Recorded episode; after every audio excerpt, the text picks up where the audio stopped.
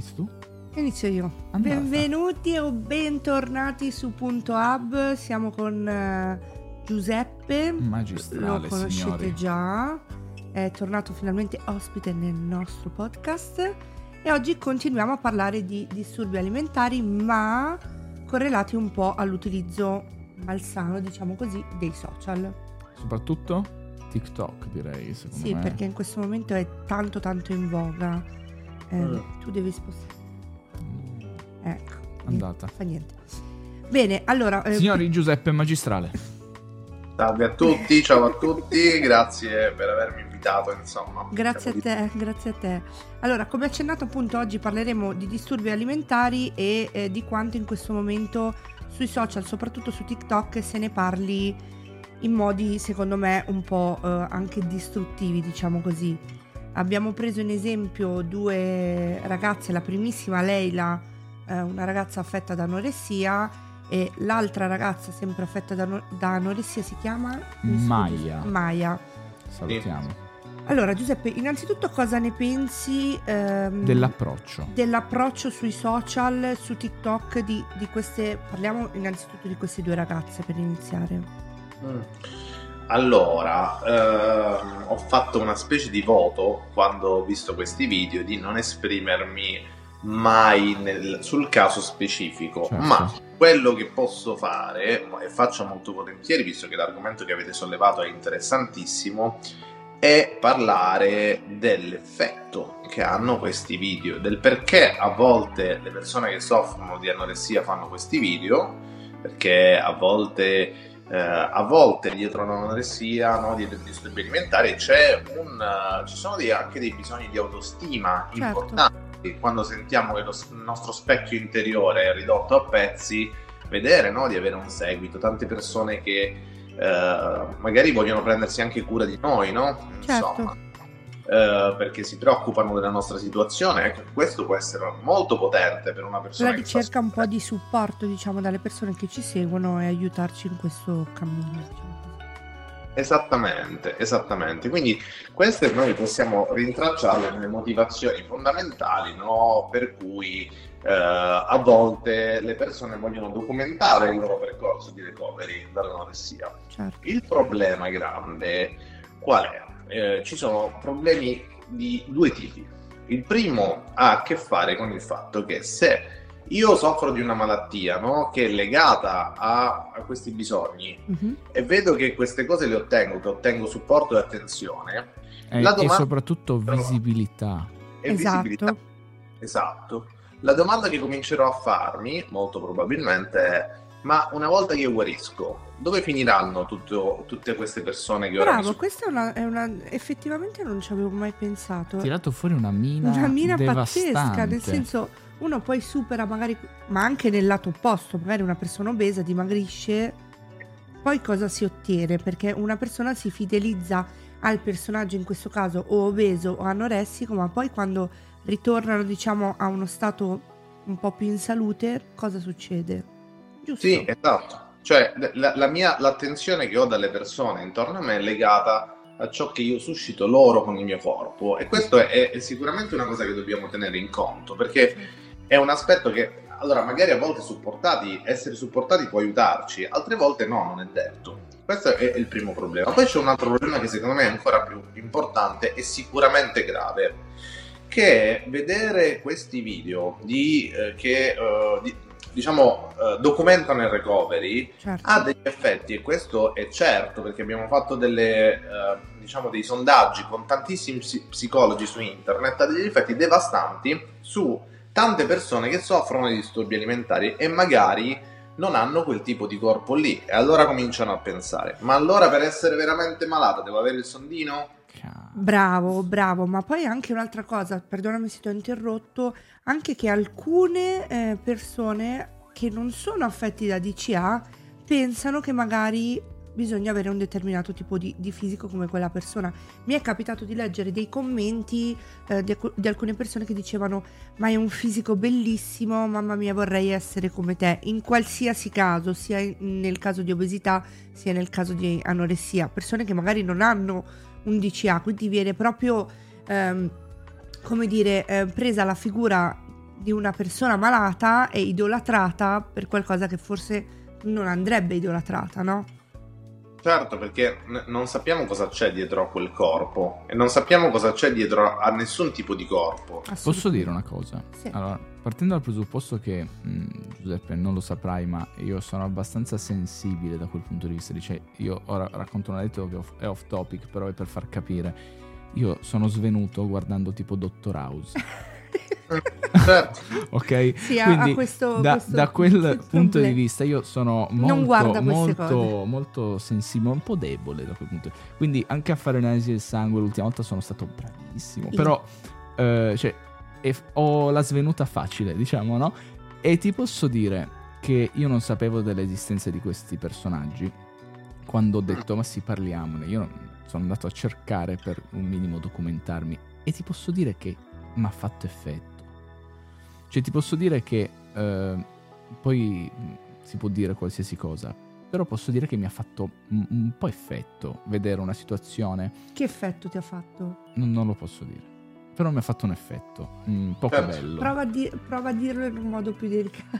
Eh, Capi- Mm, A ribrezzo. un è quello pochino, un pochino, però al limite dell'impressionamento anche, cioè nel Ok. senso, ehm, perché dico, Perché, Perché? mostrarti in questo modo? perché? Perché fare Mhm. ciò? Co- I- Immaginiamoci, immaginiamoci la storia no, di una persona, ora non so se sia questo il loro caso, perché ripeto, eh, dietro un disturbo alimentare ci possono essere tante cose diverse. contando Immaginiamo che sono piccole, contando che sono molto piccole, Certo. Credo che siano anche una Dai, delle due minorenne. 18, sì, non lo so, una sicuramente diciottenne, forse o- è che 19, sia non lo so. dici- eh, Però- 18 anni.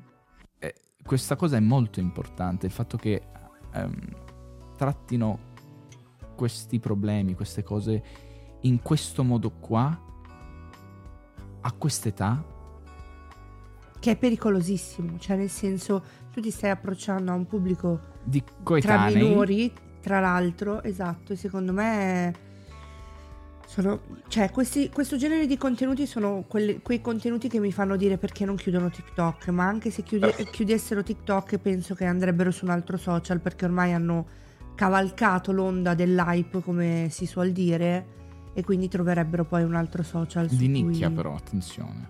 Sì, sì, senza dubbio. Un altro fattore che mi preoccupa, Giuseppe, è la famiglia. Mm. In entrambi i casi, sia nel caso di Leila che dell'altra ragazza che continua a non ricordarmi il nome, Maya. Maya, niente, non mi entra. E in entrambi i casi c'è la presenza della mamma, è un- una presenza che mi permetto di dire eh, tossica, scusatemi se lo dico e sono così diretta. Ehm, nel caso di Leila, che ho seguito un po' di più rispetto a Maya, mh, la mamma è arrivata a fare eh, dei video dicendo mia figlia è scappata, è andata via dal centro eh, dove si stava curando, eh, oppure fomentava eh, nelle live amore ti stanno scrivendo, amore rispondi ragazzi, amore, amore, tutto così. Nel caso invece di, di lei e di mm, Maya, eh, anche lì presente la mamma in ospedale con lei, eh, non lo so, sono delle figure che mi, mi spaventano, devo dirti la verità, perché eh, io non sono mamma, come ben saprete, come ben sai, spero un giorno di esserlo, però se mi dovessi trovare davanti a una situazione del genere, sicuramente mh, lungi da me mettere mia figlia, tra virgolette, alla gogna sui social. del Del, del tutto. In più è saltato fuori e qualcuno è riuscito, tra virgolette, a sbugiardare Maya perché lei in live utilizzava dei filtri per dimagrirsi ancora di più il viso e quindi quando spostava poi la mano, gli passava la mano davanti al viso, eh, riprendeva, esatto, riprendeva la forma del suo viso naturale. Io l'ho trovata una cosa spaventosa, nel senso sei in una condizione clinica eh, importante e tu vuoi far credere di essere in una condizione clinica ancora più grave, come per compatire, farti compatire ancora di più. Oltretutto insieme alla mamma dicevano, ah se volete mandare dei regalini, se volete mandare... Cioè, no. Ragazzi, eh, io nel, nel mio profilo social condivido le raccolte fondi importanti, cerco sempre di documentarmi, di capire se poi sono effettive, eccetera, eccetera, ma chiedere i regalini perché tu hai l'anoressia, perdonatemi, non voglio risultare cattiva. Perché?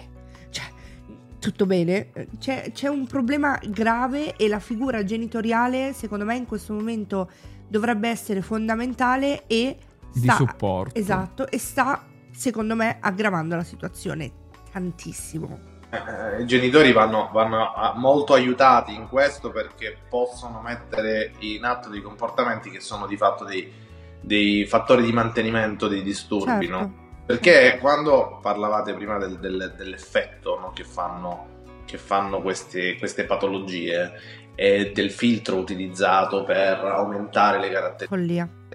e questo è perché è come eh, a, a volte no, proprio l'anoressia è proprio una droga il cui effetto no, eh, principale, rinforzante, è eh, l'effetto positivo, è l'effetto che fa sugli altri, no? Cioè se è Certo. capace di impressionare quella persona, pensate a una persona che si è sentita magari invisibile tutta la vita, no? Sì. E comincia a vedere che, che riesce ad avere un impatto negli occhi degli altri. Io. E può essere molto importante perché va a gu- a guarire, tra virgolette, va a Certo. sanare una, una ferita Certo. in modo illusorio, insomma, che quella persona, quella è la funzione del disturbo. Se questa funzione viene poi rinforzata dai genitori, eh, eh, questo può essere molto grave. Si tratta di persone che dovevano essere aiutate. Mi chiedo anche le cliniche, insomma, ma Io pensavo lo stesso, infatti vole- non volevo dirlo, ma l'hai detto tu. C'è anche una clinica che magari entra in, in camera, no?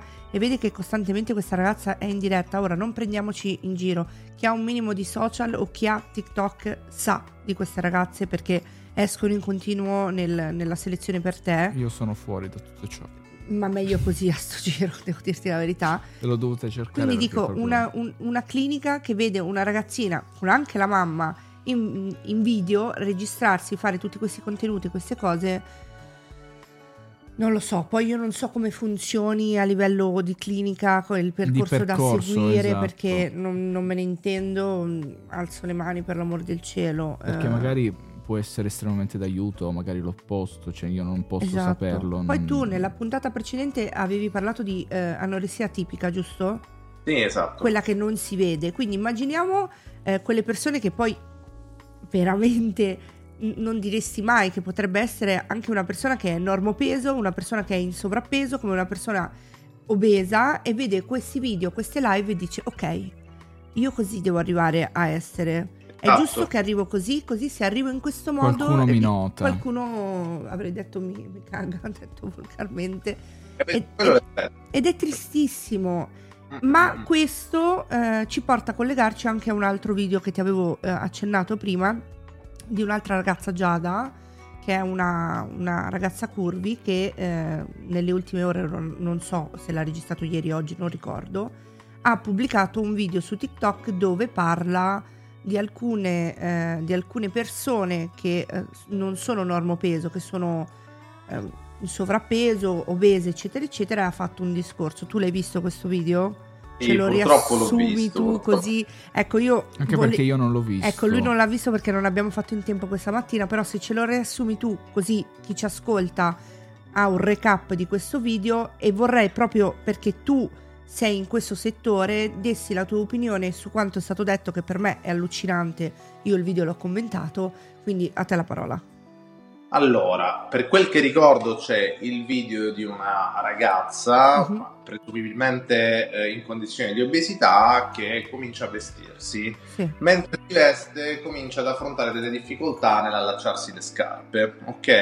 E che eh, queste difficoltà le eh, riprende in un modo anche abbastanza giocoso inizialmente. Il Ah problema no, penso che è un altro video allora. è altro Sì, video? sì, sì. Ok. Allora io penso che la, la ragazza di cui sto parlando io si riferisse quindi a questo punto A quel video. a quel video lì, Sì, sì, sì, sì. generalizzando, allora faccio io il sunto. Ok. Ci siamo persi, vabbè, poi ehm, vi metteremo tutte le informazioni, eh, a Giuseppe ho già girato il link. Comunque questa ragazza parla eh, principalmente eh, delle persone che sono in sovrappeso. Lei non è, io credo che sia in sovrappeso, leggermente in sovrappeso, faccia la, la modella curvi o comunque è un personaggio curvi che io voglio specificare perché sembro cattiva, curvi è una cosa, plus size è un'altra, a livello proprio di taglie e di fisico, sia chiaro. A prescindere da questo, lei dice che ehm, la faccio un po' in breve, ma mi fa anche arrabbiare. Sostanzialmente le persone che sono obese sui social marciano su questa cosa della body positivity e non alzano le chiappette e non vanno a migliorare il loro fisico. Io mi sono un po' arrabbiata perché nel senso conosco delle persone tra, chi, tra cui eh, Christine che è una mia collega che eh, non è normopeso, è eh, obesa, io odio utilizzare queste parole, ehm, ma lei è obesa neanche per Esatto. Lei, non, lei, è obesa neanche per sua scelta perché purtroppo ha delle patologie che non sono curabili, che possono essere tenute a bada e che l'hanno portata fin da piccola a essere pacciottella. Io ho visto le sue foto da bambina, se tu vedi le mie foto da bambina, io da bambina ero normopeso, anzi addirittura forse sottopeso quando ero più piccola. E quindi sostanzialmente quest'altra ragazza dice che eh, noi che siamo in sovrappeso teniamo, tendiamo a strumentalizzare la nostra eh, figura e a fare body positive quando in realtà dovremmo semplicemente alzare le chiappe e andare a migliorarsi.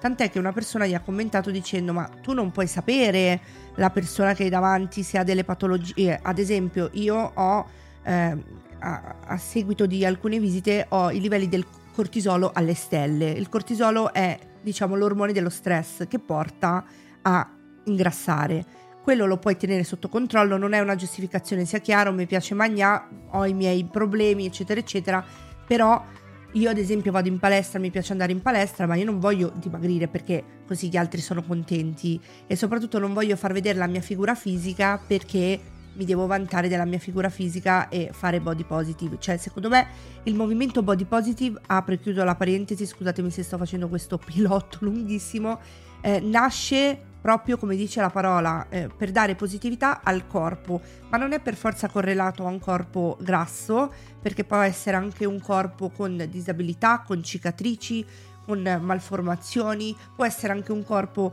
sottopeso, cioè la body positive non è solo per persone grasse. Mettiamo certo. un punto su questa cosa perché, eh, come dicevo prima a Giuseppe, prima di iniziare questa puntata, può essere anche una mamma che ha avuto due figli, tre figli, quattro figli, eh, ha la diastasi, ha le smagliature, ha il seno che scende, è un dato di fatto, su quello mm, sì puoi fare un po' di palestra ma il tuo corpo è cambiato a seguito di, di quello che ti è accaduto, l'unica soluzione sarebbe la chirurgia, ma perché per forza deve ricorrere alla chirurgia se lei vuole lanciare...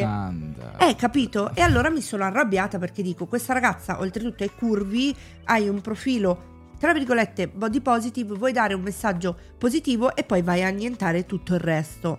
No, non mi va giù. Perché no, non mi va non giù. Non so se si tratti della stessa persona, ma il contenuto che stavo descrivendo è quello. Era simile perché era una persona curvi, che una modella curvi, credo che fosse, che commentava un video di, di questa persona. Ah, insomma, forse sì, forse sì.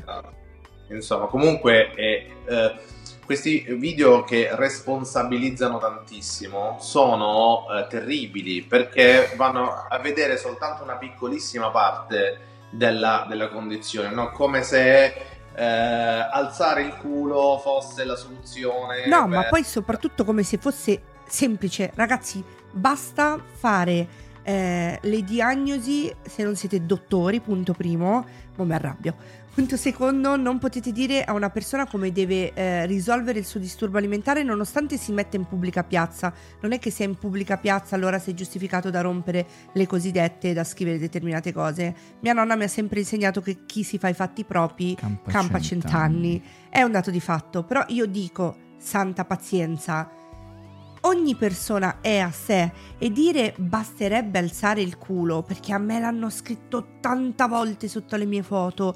Oh mio Dio, se fosse così fantastico e semplice non esisterebbe neanche l'obesità. Capite? Non esisterebbe. Cioè, non ci sarebbe l'obesità se fosse così semplice non ci sarebbero neanche tutte le altre patologie se fosse così semplice affrontarle e soprattutto non si direbbe che poi determinate patologie sono correlate con la psicologia, perché certo. non prendiamoci in giro, non è che uno è grasso perché mangia e basta, cioè dietro ci possono essere svariate sfumature e noi non lo possiamo sapere, giusto? Beh, certo. Diamo due dati proprio su questo concetto dell'alzare il culo, perdonate il termine. No, no, no, dillo, è eh, che cavolo. Proprio due dati. Allora, il primo dato è proprio statistico. Il, di, di, tra le persone che iniziano una dieta, soltanto il 5%, cioè porta termine. due persone su 95 mantiene quel peso nel lungo termine, ok? La maggior parte delle persone o ritorna allo stato precedente o aumenta no? Il peso. Quindi questa pillola magica dell'alzare il culo, se fosse un farmaco, nessuno la prescriverebbe perché è un farmaco che ha effetto soltanto nel 5% dei casi. Ma ok? poi, se dovessimo ragionare sotto questo punto di vista, scusatemi, è come se tu vai a dire a una persona, come ho preso in esempio prima, una mamma che ha partorito seno cadente, diastasi e smagliature, e beh, vai dal chirurgo. Ma perché? Come quando vanno a dire a un influencer che ha eh, una prima, beh, però potresti rifartele le tette. Poi magari se le rifà, eh, ma siete tutte uguali, capito? C'è questa eh, scontentezza sul web. discorso, Sì, ma non sono- va mai bene niente. No, non... da un eccesso all'altro, io infatti lo dico sempre, anche se dovessi dimagrire, io sono arrivata a pesare 80 kg, che era più o meno vicino al mio peso forma per la mia altezza, poi anche lì sto peso forma, ma anche quando ero 80 kg e nonostante tutti mi dicessero sei dimagrita, c'era sempre quella fetta di persone che diceva sì beh però dovresti andare in palestra, dovresti prendere almeno altri 15-20 kg, capito? Ognuno con le manine nel momento in cui c'ha il telefono davanti Leoni da tastiera. No, co- coglioni da tastiera, cioè tanto questo podcast è esplicito, È esplicito, quindi posso quindi- dirlo. sì, sì. Coglioni da tastiera, cioè passatemi il termine, scusa Giuseppe. Comunque amo Giuseppe quando mi dà i dati proprio Bravo, alla mano, cioè bravo. queste cose mi piacciono Sì, tantissimo. Sì, sì, sì. No, era- Da un altro, Vai, eh, vai. Eh, eh, c'è una mappa che potete trovare su internet Mhm. che si chiama Foresight Obesity Map. Ok. Questa mappa eh, racchiude tutte le determinanti eh, del- di un peso corporeo alto. Allora, le determinanti che fanno riferimento alla volontà individuale sono Mhm. Così piccole su un- in una mappa che è gigante, che è fatta di Pensa te. e, eh, accesso alle strutture per dire per fare sport, eh, Ok. economia, cioè quanti soldi ho. Penso che abbiano fatto un Oh. post forse con Will Italia, può essere? Con eh, Edoardo. Edoardo e Will Italia hanno fatto un post con questa, con questa mappa perché io l'ho vista e anche lì commento sotto. Edoardo è un nutrizionista che noi seguiamo. E il commento sotto è stato: Sì, ma basterebbe che uno si impegnasse un po' e andasse a camminare, a correre. Ah, ti ammazzo! Cioè, proprio eh, ci vorrebbe una mappa della disinformazione, secondo me sarebbe ancora più grande, ecco, perché Quindi dicevi che in questa mappa poi ehm, i fattori possono essere economici, eh, genetici. il, il- il trauma, la genetica, la- come parlavi ad esempio del cortisolo, no? Il cortisolo, e poi hai detto, eh, io ho i livelli di cortisolo alto, però non prendiamoci in giro, mi piace mangiare, ok? I livelli di cortisolo alto, in realtà, no? La- lo, lo stress quando è alto, e può essere alto per tantissimi motivi che sono fuori dal nostro controllo, Certo. eh, fanno sì che eh, mangiare un maggiore A- attenui, un maggiore diciamo. del cibo in qualche modo, no? Certo. Eh, per, per calmare questo stato Certo. e non cosa che basta alzare il culo in qualche modo, no? È, è una- un aspetto complesso. Certo. Eh, Ehm, quindi dobbiamo stare sempre molto attenti quando parliamo di problemi complessi semplificandoli al massimo. Beh, però lì ci sono altri casi, perché ora che mi hai detto questo, a me vengono in mente varie sponsorizzate di varie mm, gym boy, no gym bro, scusatemi, sono- ho, ho appena scoperto questo termine, scusate, l'ho scoperto scusate, quindi ho, ho sbagliato, quindi eh, vedo sponsorizzate di vari gym bro, io, eh, che sponsorizzano la facilità di cambiare vita mm, dimagrendo, facendo queste robe qua. eh, ti Passami vedi oppure, oppure ti cosa. vedi oppure adesso te la passo oppure diventi mm, sei magro vuoi il fisico bestiale diventa anche tu un gym bro compra il mio Adesso c'è il uno mio su cazzo sì, sì, il pacchetto eh, per paga Sì. e poi ti faccio diventare un gym bro io Posso dire una cosa cattivella? Dilla, Vai, vai, vai, vai. dilla. Eh, eh, cattivella, ma che ci dà anche il senso di quanto poi ste- questi stessi gym bro siano vittime del loro stesso comportamento. che Ah, è il alleluia. discorso che è il discorso della scorsa puntata Esatto, sì, della palestra. esatto, Sì. Esatto. Ma dovreste ca- vedere quanti di questi gym bro, che è pure un termine per denotare gym bro, vuol- anche per le femmine, non so per quale motivo. Ma infatti Perché non Eh, gym system? Si chiamano così. Quanti Vabbè. sono in lista per un trattamento in un centro per disturbi alimentari? Quante, quante persone di queste poi hanno bisogno di essere curate? No, magari esternamente danno questa, eh, diciamo, mandano questi messaggi di semplicità e facile, ottieni il tuo risultato e poi sono alle prese anche loro con un disgusto per se stessi giornaliero, insomma, no? Quindi bisogna stare sempre molto attenti. Guarda. E sicuro che sono tantissimi. Guarda, tantissimi. io ti prendo in esempio una persona, non voglio fare nome perché poi sennò alimento dissi in Ma è cose. un gym bro? No, no. Ah, no, scusa. Mm, sì, forse sì, è una ragazza Ah. che ha un profilo su TikTok che io seguo. Ha fatto un'operazione eh, di riduzione dello stomaco, non so se è il bypass o Che proprio io la ste robe, mi sleeve. credete, io... Anche lì super io- moda e io sono un po' preoccupata di questa cosa e a me è stata consigliata da tantissimi hater, ma no, non la farò.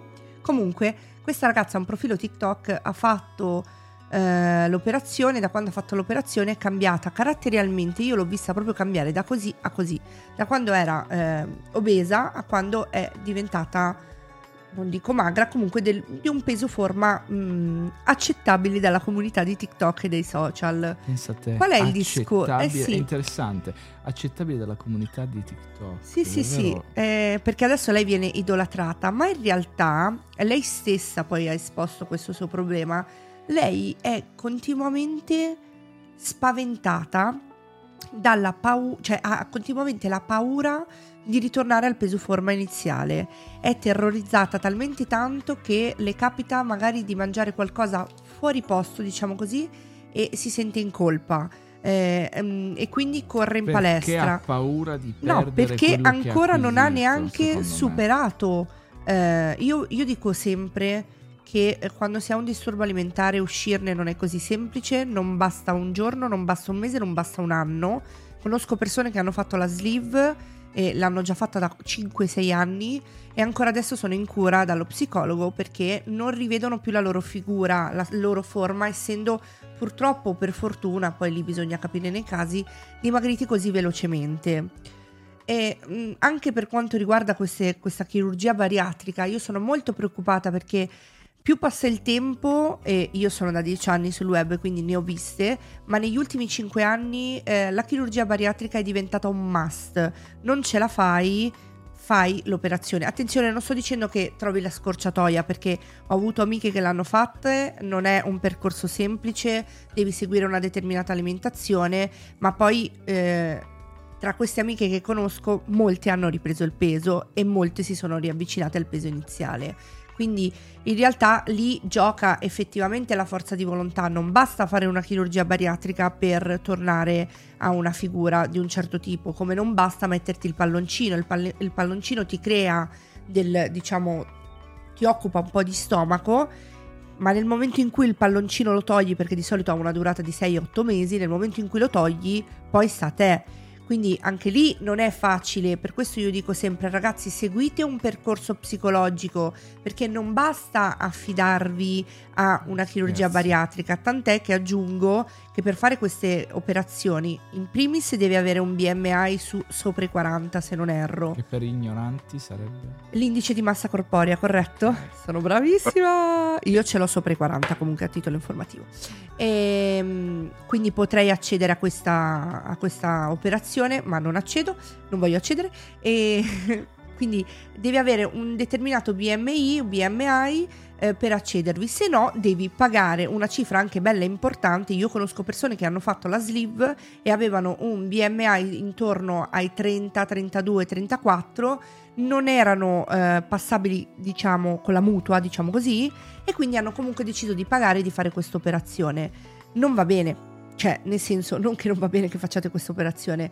Eh, io non posso dirvi che le soluzioni sono altre perché sono ancora grassa, non sono nessuno per dirvelo, però quello che voglio lanciare in questo momento è, ragazzi, prima di intraprendere un'operazione dove vi aprono come le cozze sugli scogli, pensateci bene. Io ci penso spesso e più, che, più ci penso e più penso che non voglio farlo perché sono già dimagrita in passato, preferisco farlo per altre vie.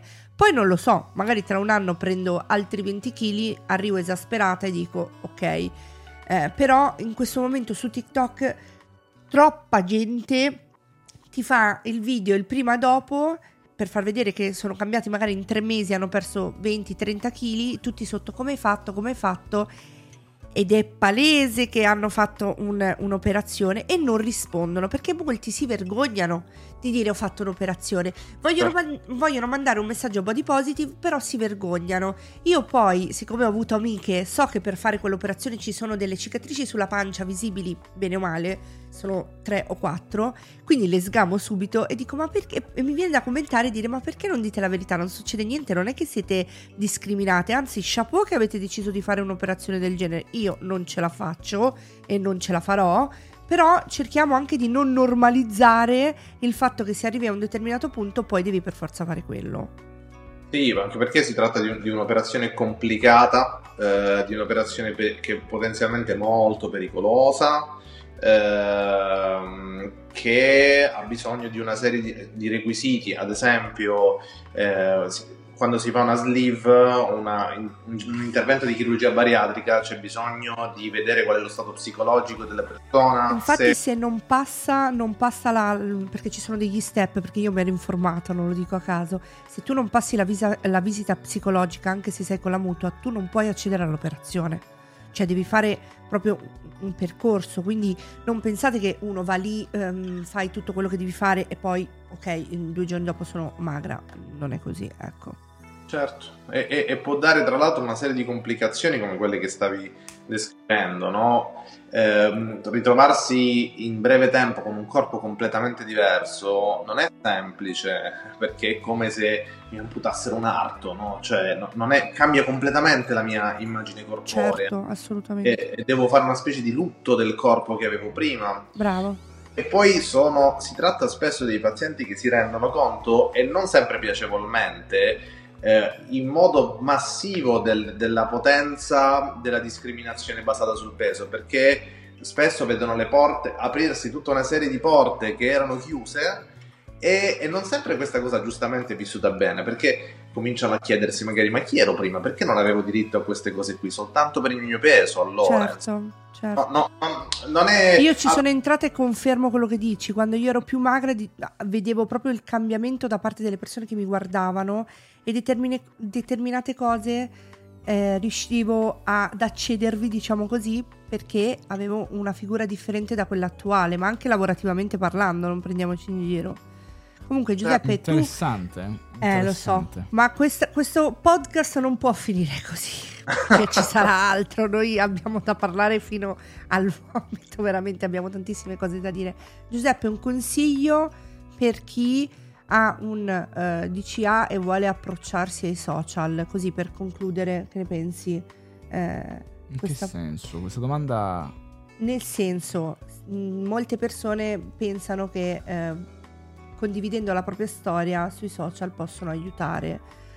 Tu che dal... è vero, io penso sia vero. Sono d'accordo. Però il modo in cui si esatto, fa Esatto, quello volevo chiedere differenza. a Giuseppe. Tu che consiglio dal punto di vista psicologico mh, mm, vuoi dare a chi magari ci ascolta e vuole intraprendere diciamo questa carriera dove vuole raccontare la propria storia e eh, i propri DCA, cosa puoi consigliare? Allora, si può parlare del proprio disturbo alimentare e fare anche un profilo recovery se si, eh, lo si fa con sensibilità, cioè eh, con sensibilità verso se stessi e verso gli altri. Ad esempio, ogni volta che faccio un contenuto posso chiedermi dopo averlo fatto, eh, le persone che lo vedranno staranno bene o male? E questo Bravo. porterà... Capito i consigli che ci può dare Giuseppe? È, è, importante perché mi porterà magari a non fare con, eh, contenuti Cavolate. basati sul mio corpo o su quello che mangio, tipo certo. day, eccetera, eccetera.